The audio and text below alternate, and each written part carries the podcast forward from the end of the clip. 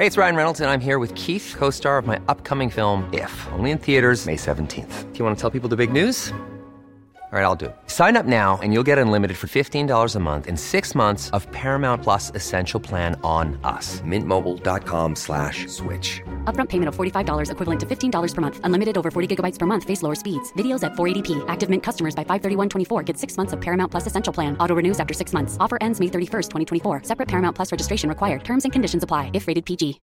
Millions of people have lost weight with personalized plans from Noom. Like Evan, who can't stand salads and still lost 50 pounds. Salads generally for most people are the easy button, right? For me, that wasn't an option. I never really was a salad guy. That's just not who I am. But Noom worked for me.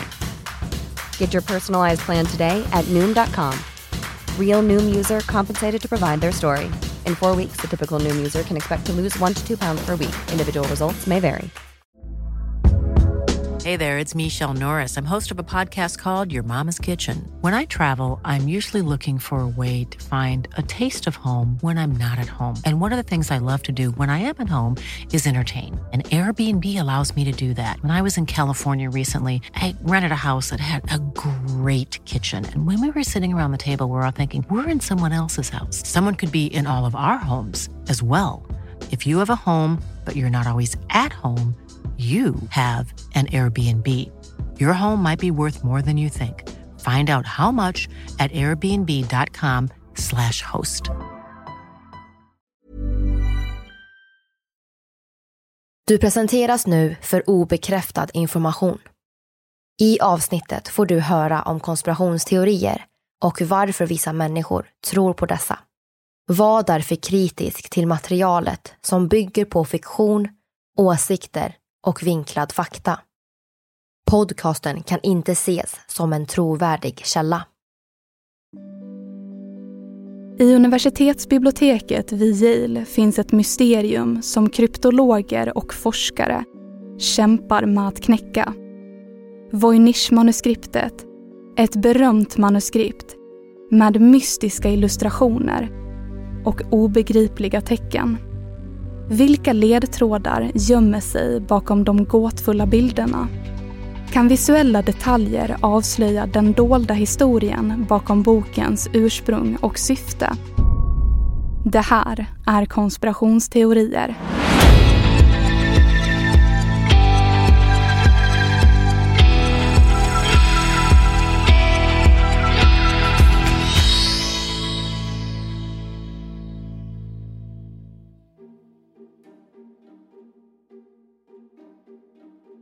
Få ledtrådar lämnas om bokens ursprung. Men en av de mest trovärdiga teorierna är att manuskriptet härstammar från tidigt 1400-tal.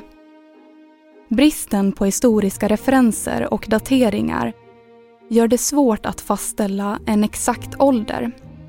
Men genom olika metoder och analyser av stil och bläck har en grupp forskare vid University of Arizona i USA daterat pergamenten som med 95% sannolikhet berättar att manuskriptet författas under tidigt 1400-tal. Under det sena 1500-talet köper den tysk-romerska kejsaren Rudolf II boken av den engelska astrologen John Dee för 600 gulddukanter i tron om att bokens författare var naturforskaren Roger Bacon. Därefter passerar boken ett antal händer innan den landar hos en tjeckisk läkare och forskare vid namn Johannes Marcus Marchi. Under mitten av 1600-talet, efter många försök att avkoda den märkliga texten, skriver Marchi ett brev till sin vän Anthonius Kircher, en tysk jesuitpräst och forskare i brevet beskriver Marchi att manuskriptet är märkligt och förmodligen värt att dechiffrera. Han berättar även att manuskriptet en gång har befunnits i George Barash ägo, som är en annan forskare som desperat försökt avkoda det hemliga innehållet. Efter att Voynich-manuskriptet och uppdraget landar hos Kircher försvinner det ur historien. Fram tills på 1900-talet när det dyker upp i Italien och fångar bokhandlaren Voynichs intresse. Genom kedjan av bokens ägare vet vi att den passerat ett flertal forskare som alla fascinerats över bokens innehåll. Men eftersom manuskriptet skapas i början av 1400-talet lämnar det här omkring 150 år av okända ägare. Som ni hör så har vi en riktigt intressant gåta att sätta oss in i idag. Vi heter Vivi och Aida och i dagens avsnitt av konspirationsteorier ska vi prata om Voynich-manuskriptet som brukar beskrivas som en av historiens stora olösta gåtor. Just på grund av att vi inte har en aning om vad det står. I förra veckans avsnitt pratade vi mer ingående om språket som Voynich-manuskriptet har. Dess text och vad det skulle kunna innebära, i princip vad man kan tyda ifrån det. Men i det här avsnittet ska vi mer diskutera om vad bilderna kan säga oss. Så precis som i förra veckans avsnitt så ska vi försöka ta reda på vad är Voynich-manuskriptet? Vad är syftet? Är det något hemligt som beskrivs? Eller är det bara nonsens?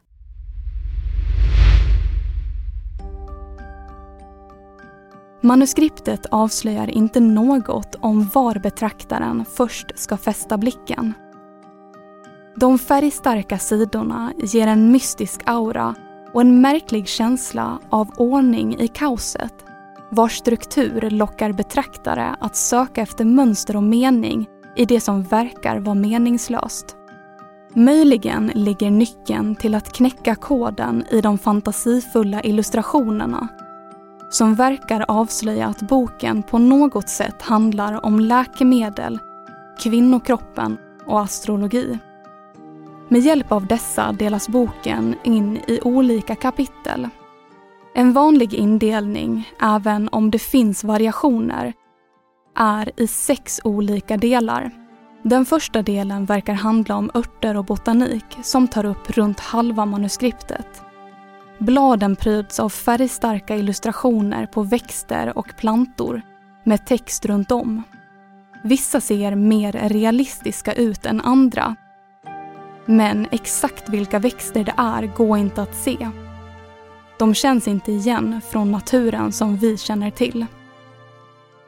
De enda illustrationerna som på ett sätt går att tolka är på stjärntecken vilket leder oss in på den andra delen av boken som verkar handla om astrologi. I denna del pryds bladen av illustrationer som visar astronomiska cirklar och innehåller solar, stjärnor och månar.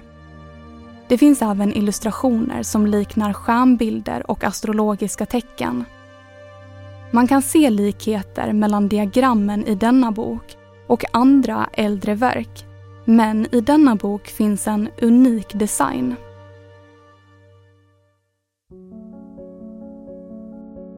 Intill många stjärnor finns ett namn som inte går att tyda. Denna del följs upp av en sektion av stjärntecken. Eftersom det gåtfulla innehållet i manuskriptet ännu inte har avkodats så är det svårt att dra några definitiva slutsatser om dess astrologiska eller astronomiska referenser. Manuskriptet innehåller inte en traditionell astrologisk cirkel. Men det finns en viss likhet med zodiaken och våra stjärntecken. Den astronomiska cirkeln delas in i tolv lika delar som var och en associeras med ett stjärntecken vilket sträcker sig tusentals år bak i tiden då antika kulturer observerar himlavalvet för att förstå kosmiska händelser. Den babylonska astrologin tros ligga som grund för den grekiska och romerska astrologin som i sin tur även formar den västerländska, vilken vi är van vid idag. Traditionellt sett börjar zodiaken med stjärntecknet väduren och det här har att göra med historisk astrologi. I den babylonska astrologin börjar zodiaken vid den punkt där dag och natt är ungefär lika långa, vårdagjämningen. Forna astrologer ser händelsen som en viktig tidpunkt som markerar vårens början på det norra halvklotet, nytt liv och tillväxt. För tusentals år sedan inträffar händelsen i stjärntecknet väduren som nu associeras med energin och därmed står som det första stjärntecknet i zodiaken. Med tiden förskjuts jordens axel och idag inträffar vårdagjämningen i stjärntecknet Fiskarna. I Voynich-manuskriptet börjar den astronomiska cirkeln med just fiskarna och inte med väduren. Märkligt nog är väduren och oxen med två gånger. De stjärntecken som saknas är stenbocken och vattumannen. Vilket kan handla om att vissa sidor av manuskriptet saknas idag. Runt varje symbol finns 30 delvis nakna kvinnor. Den tredje delen kallas för det biologiska avsnittet. Här finns bilder som visar nakna kvinnor som badar i olika sammanhang. I vissa fall i någon grön vätska. I någon bild skjuts kvinnorna fram av vattenstrålar och håller regnbågar med händerna. Det finns även illustrationer med något som liknar mänskliga organ. I den fjärde delen som kallas det kosmologiska kapitlet kan flera sidor vikas ut och där kan man se större diagram och mönster. Dessa tros representera kosmologiska koncept. Men vi känner inte igen dem. Illustrationerna visar ett planetsystem som inte passar in i vårt kända universum. Den femte delen kallas för den farmakologiska delen och innehåller något som liknar kärl och kärlsystem med möjliga medicinska tolkningar.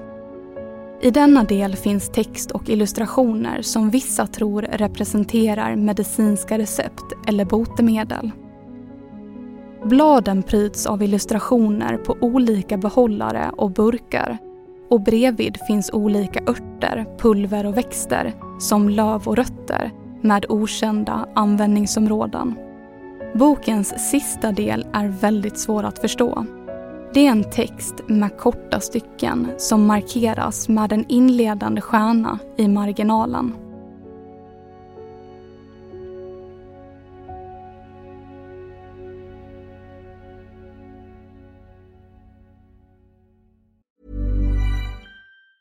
If you thought the only way to get a more defined jawline with natural looking results was through surgery, think again. Juvederm Volux XC is a non surgical injectable gel filler that improves moderate to severe loss of jawline definition and can help you achieve natural looking results with little downtime. Even better, this improved definition lasts up to one year with optimal treatment. No maintenance required. Improve jawline definition for a smooth, sculpted look with Juvederm Volux XC. For important safety information and to find a licensed specialist, visit juvederm.com. That's J U V E D E R M.com. Not for people with severe allergic reactions, allergies to lidocaine, or the proteins used in Juvederm. Common side effects include injection site redness, swelling, pain, tenderness, firmness, lumps, bumps, bruising, discoloration, or itching. There's a risk of unintentional injection into a blood vessel, which can cause vision abnormalities, blindness, stroke, temporary scabs, or scarring. Talk to a licensed specialist to find out if it's right for you. Hey, it's Ryan Reynolds, and I'm here with Keith, co star of my upcoming film, If,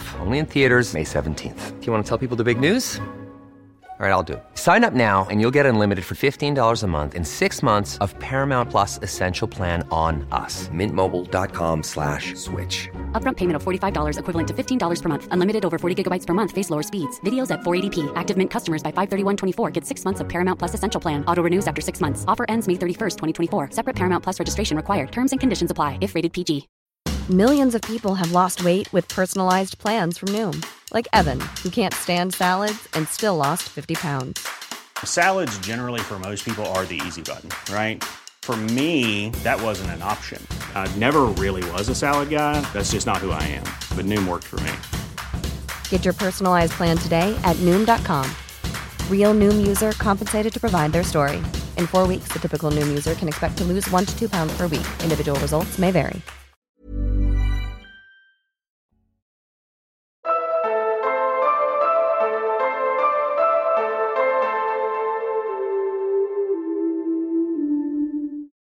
Den här indelningen är som sagt upp till tolkning. Det finns ingen entydig tolkning av manuskriptets kapitel och olika delar.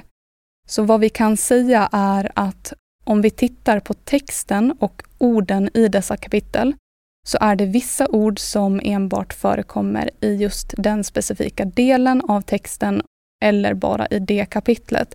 Och det är oftast vad som sker i böcker med en meningsfull text. Någonting som jag tänker på är att det kanske kan vara så att dessa växter som vi inte kan hitta i naturen idag är för att de är borta, att de inte finns längre utan att de är utrotade. De kanske fanns på 1400-talet. Men idag så ser världen annorlunda ut och därför kanske de försvann. Vad vi vet så är ju manuskriptet från 1400-talet om vi ska lita på den datering som gjorts. Och då tänker jag att det kan vara så att manuskriptet baseras på någon annan uppgift från tidigare. Lite som vi har pratat om när det gäller Atlantis, att det kommer från hörsägen. Så kan det också vara någonting här, för att det kanske inte fanns, nu har inte jag jättebra koll, men det kanske inte fanns så många annorlunda växter på 1400-talet. Men om verket baseras på någonting som är från en tidigare tid då, så kanske det innebär att växterna då fanns för jättelänge sedan på jorden. Förstår du vad jag menar? Ja, men det är exakt så jag tänker också. Mm. Och att eh, de inte längre är kvar. Mm, ja men precis. Något annat jag också tänker på är att i och med att bladen både pryds av kryptisk text och märkliga illustrationer så känns det som att det är en bidragande orsak till komplexiteten när det kommer till manuskriptet. För det innehåller ju inte bara text att avkoda utan även bilder som föreställer många olika saker. Och av det du har sagt så tycker jag att det låter som att det borde innebära att det kan vara en kombination av kodade ord och även bilder att tolka, att de går lite hand i hand. Och om ni som lyssnar vill se dessa bilder så kommer vi att dela några av dem på våra sociala medier. Vi heter konspirationsteorier på både Facebook och Instagram. Och de här bilderna är alla otroligt vackra och eh, väldigt märkliga. Vill man se fler bilder så är det bara att söka på Voynich-manuskriptet så bör de dyka upp.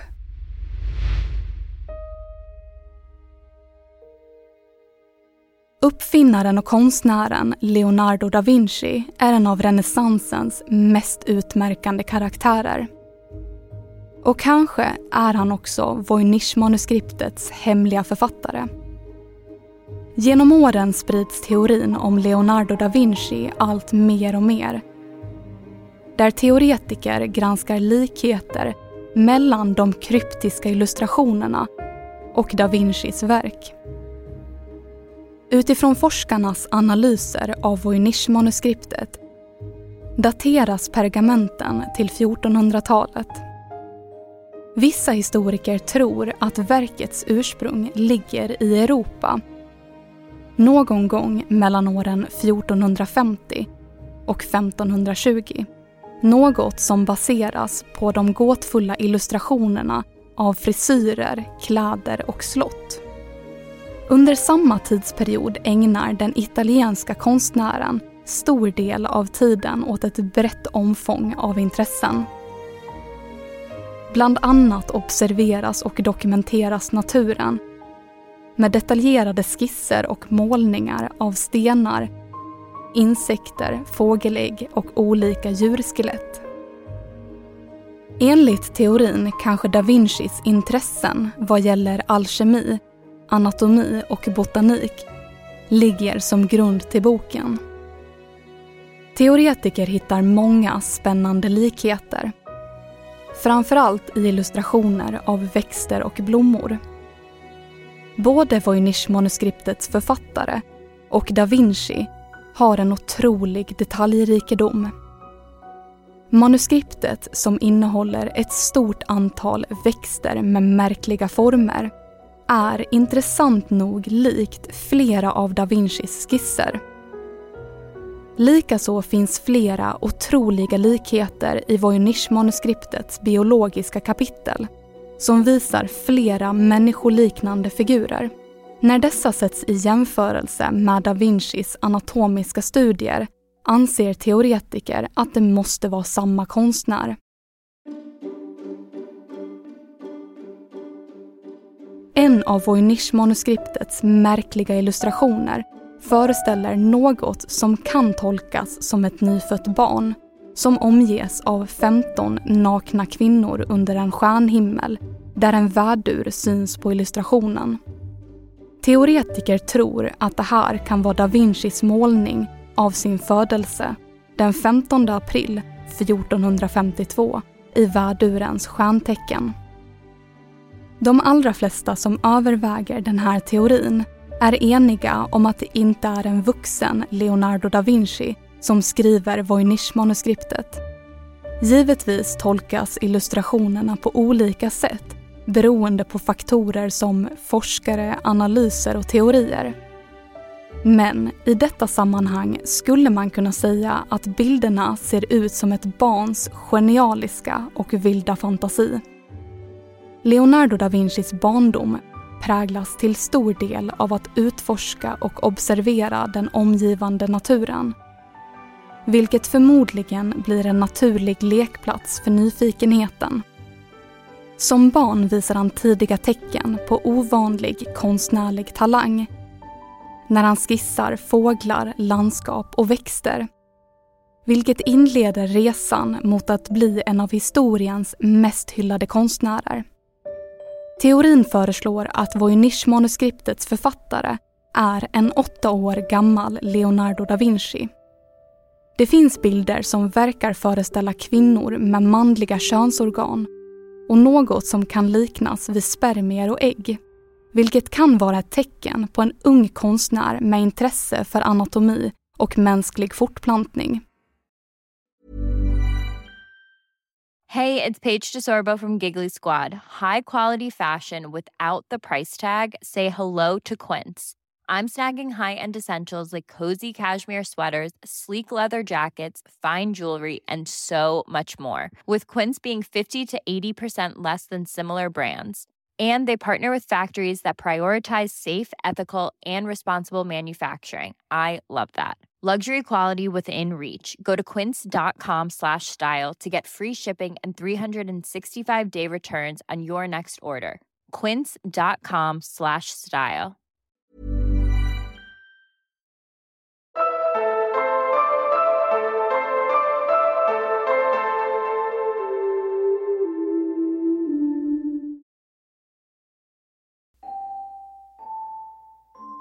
Det verkar dock som att manuskriptets författare är obekant med vissa delar. Vilket kanske innebär att konstnären bara är bekant med djurens anatomi. Vi vet att da Vinci studerar och dissekerar djur för att skapa en djupare förståelse. Och detaljerade skisser avslöjar både konstnärlig skicklighet och vetenskapliga observationer av skelett, muskler och organ. Även om dessa exempel bara är en vild tolkning så är dagens experter förundrade över da Vincis efterlämnade material som visar på en otrolig förståelse för den mänskliga anatomin som långt överskrider den tidens förståelse. Och inte bara det. Det finns tusentals idéer, skisser och utkast som aldrig färdigställs under da Vincis livstid som väcker stor nyfikenhet idag. Bland dessa planer hittas ett flygplan, en helikopter och en fallskärm. Uppfinningar som färdigställs långt, långt senare. Just det här är en av teorins främsta argument eftersom det kan innebära att da Vinci inte vill att någon ska stjäla hans storslagna idéer. Kanske på grund av en viss känslighet vill han underhålla vissa tankar från kyrkan? Vill han hemlighålla farlig kunskap och information? Med den enorma fantasin som tillskrivs da Vinci finns också en möjlighet att han medvetet skapar en kodad bok som Voynich-manuskriptet. Idag är Leonardo da Vinci känd för just kodade meddelanden. Om vi börjar med hans anteckningar är de ofta skrivna i spegelskrift från vänster till höger. Vilket innebär att texten skrivs baklänges och bara går att läsa genom en spegel. Det här är fortfarande ett fenomen som inte kan förklaras. Men en populär tanke är att det är ett sätt att göra anteckningar privata och svårlästa för obehöriga. Det kanske låter som en minimal ansträngning för att dölja information. Men under 1400-talet är en spegel både dyr och svår att komma över. Handskriften är nästan omöjlig att tyda. Inte minst för att han inte använder punkt och komma. Vilket ger en ytterligare dimension av mystik kring da Vincis personlighet, arbeten och andra hemligheter. Något som teoretiker analyserat är Voynich-manuskriptets kryptiska tecken i jämförelse med da Vincis handstil.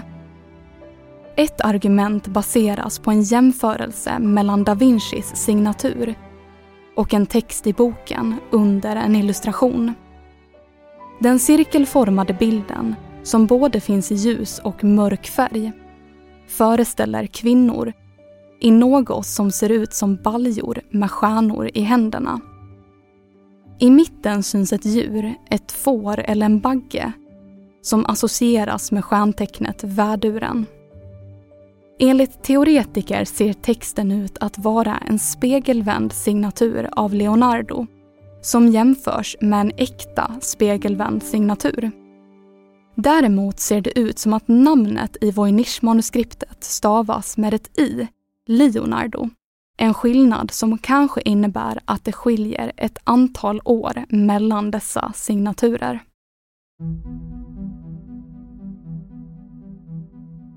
En teori som hittills kanske uppfattats som udda och spekulativ handlar om en utomjordisk koppling till manuskriptet. Nu på senare tid, när förhör om utomjordiska varelser och farkoster står i centrum i den amerikanska kongressen, förtjänar den här teorin kanske en extra eftertanke. Voynich-manuskriptets innehåll med kryptiska symboler och märkliga illustrationer har hittills inte avkodats. Kanske beror det på att informationen i verket inte härstammar från vår jord utan en utomjordisk civilisation. Kanske är Voynich-manuskriptet något som de har lämnat efter sig när de en gång besökte jorden. Det kanske föreställer en historia från ett besök på vår jord med deras uppfattningar om vår värld. Eller så är det ett uppslagsverk, en slags utomjordisk bibel med information om deras galax och värld. Om vi tar forskarnas datering av Voynich-manuskriptet i åtanke så kanske det handlar om en berättelse från ett utomjordiskt besök på vår planet under tidigt 1400-tal. En berättelse i ord och bild till dåtidens människor om när och hur dessa varelser stiger ner från himlen och sen far tillbaka. Manuskriptets illustrationer av växter och biologiska figurer känns inte igen. Vilket kanske är för att det inte är något från vår jord. Likaså gäller astronomiska diagram och illustrationer som ser ut att föreställa stjärnor och system som vi inte känner igen. Är det här en karta över galaxen? Är det en kod eller information som en utomjordisk civilisation lämnat till oss för att upptäcka med tiden?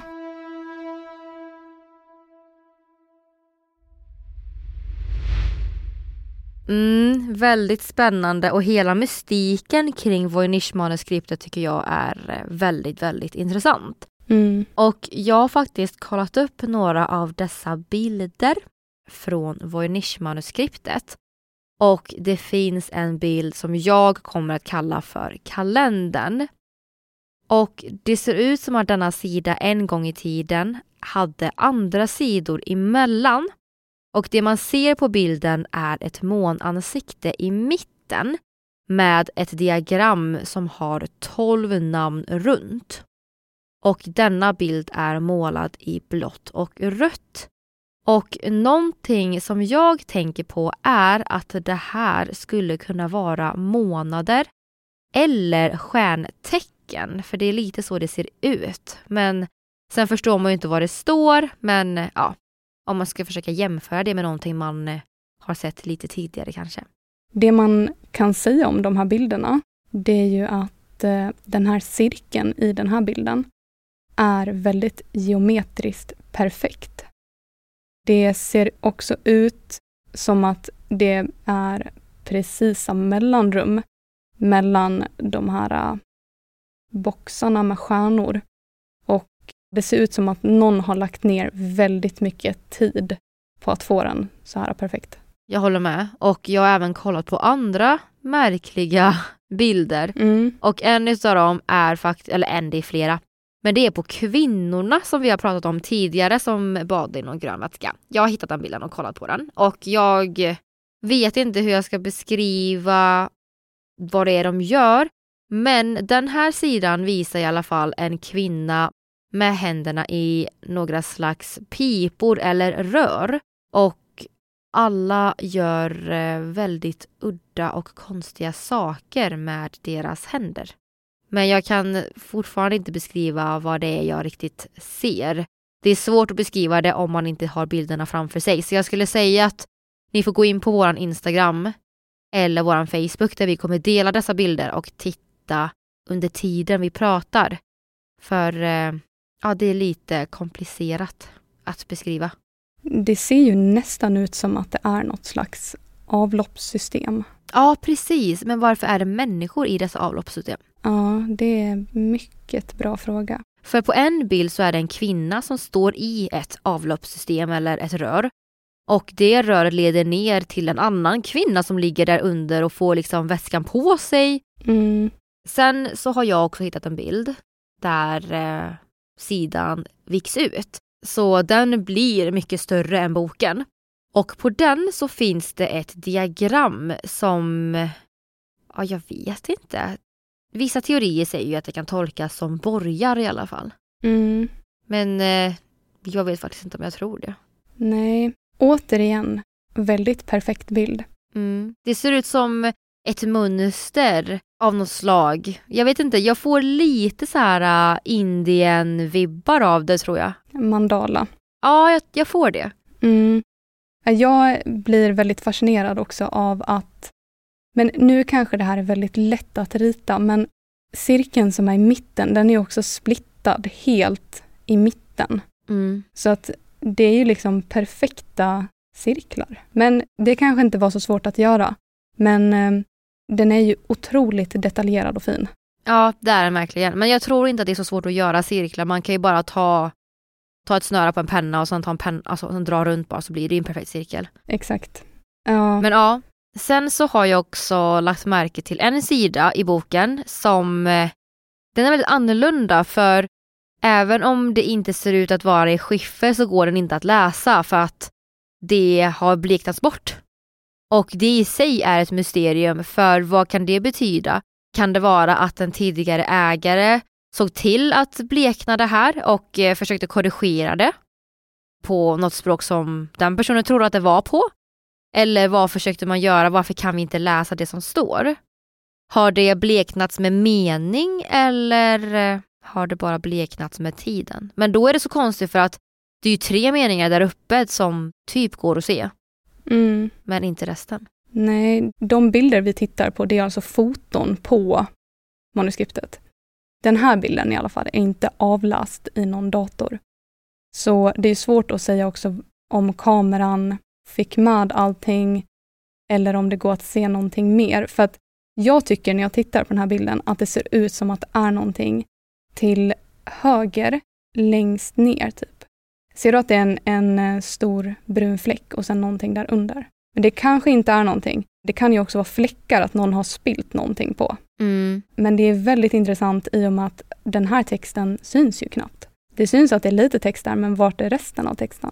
Ja, nej, jätte, jättespännande. Mm. Och sen finns det även en bild, jag vet inte om du har sett den Vivi, men den är tillsammans med eh, den här första bilden du pratade om, kalendern. Och där finns det en figur som ser ut att föreställa Andromeda-galaxen. Den har blivit tolkad som det, men vi vet ju inte vad författaren menade att rita. Men om det skulle vara det, så leder det ändå in oss lite på den här teorin om utomjordiskt liv. För det är ändå bara typ stjärntecknena och den här galaxen då som eh, går att känna igen. Allt annat vet vi inte vad det är. Så det kan alltså vara någonting från utomjordingar. Och om vi ska fortsätta på det spåret och leka med fantasin så kanske det är ett meddelande från en parallell dimension. Symbolerna och texten som vi inte kan förstå, som endast de mest avancerade individer från andra världar kan förstå. Mm, tänker du att eh, det är några andra varelser då? Precis, om vi ska fortsätta på spåret om utomjordingar. Att det här manuskriptet kanske var kvarglömt av dem och att endast de mest intelligenta varelserna kan förstå den här. Och då kan man ju gå vidare med att leka med tanken att kan det vara för att vi än så länge är underutvecklade? Att vi har inte lyckats låsa upp vårt potential. Mm. Och eh, därför är inte vi behöriga till att läsa det här än. Och begripa oss på boken. Nej, exakt. Jag fick också lite känslan nu av att det här kanske är någonting från... Alltså vi vet ju att den är från 1400-talet. Mm. Men det kanske är 1400-talet i någon annan dimension. Och det kanske är någonting som i vår framtid går att förstå, men inte nu. Mm. Vi kanske behöver komma ikapp med tiden, men att den ändå skickades från 1400-talet. Så jag vet inte. Men jag tycker att det är väldigt intressant också med det här med att det är kodat. Det finns väldigt mycket från den tiden som är kodat och lite så här hittepåspråk och det förstärker verkligen mystiken. Ja, superintressant verkligen. Men eh, ja, vi får väl hoppas att vi kommer lösa Voynich-manuskriptet med tiden. Men än så länge känns det faktiskt som att eh, vi är längre ifrån att lösa den. Mm. Vi får ju se också om AI kan hjälpa till på något sätt. Men min uppfattning hittills är att eh, det inte har hjälpt, men vi är ju ändå bara i startfasen än. Så där kanske det ligger ett hopp. Kanske det. Och vi har faktiskt två frågor till er lyssnare som ni jättegärna får svara på. Om ni lyssnar på oss på Spotify så kommer frågan att komma upp i samband med avsnittet. Och på andra plattformar så kan ni ju kommentera det till oss om det går i era poddappar. Eller så skriver ni till oss på Instagram eller Facebook där vi heter konspirationsteorier. Men en fråga som vi har är vad tror ni att Voynich-manuskriptet är för något? Och då tänker jag, ja, men tror ni att det är nonsens? Tror ni att det är en receptbok? Vad tror ni att det kan vara?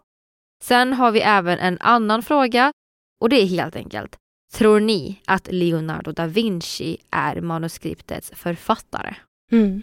Och med det sagt så får ni jättegärna prenumerera på podden, gilla, ge oss en kommentar och eh, följa oss på sociala medier där vi heter konspirationsteorier.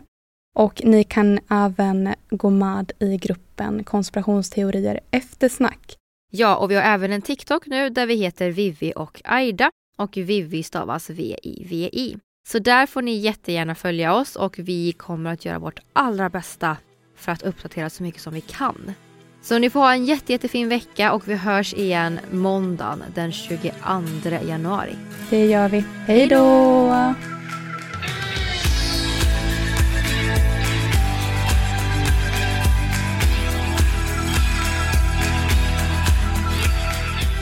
Du har lyssnat på konspirationsteorier en produktion av We Tell Stories. Programmet gjordes vintern 2024. Vi som har gjort programmet heter Vivian Lee och Aida Engvall. Källorna till dagens avsnitt hittar du via våra sociala medier, konspirationsteorier på Facebook och Instagram. Där kan du även lämna tips och önskemål på teorier som du vill höra i podden.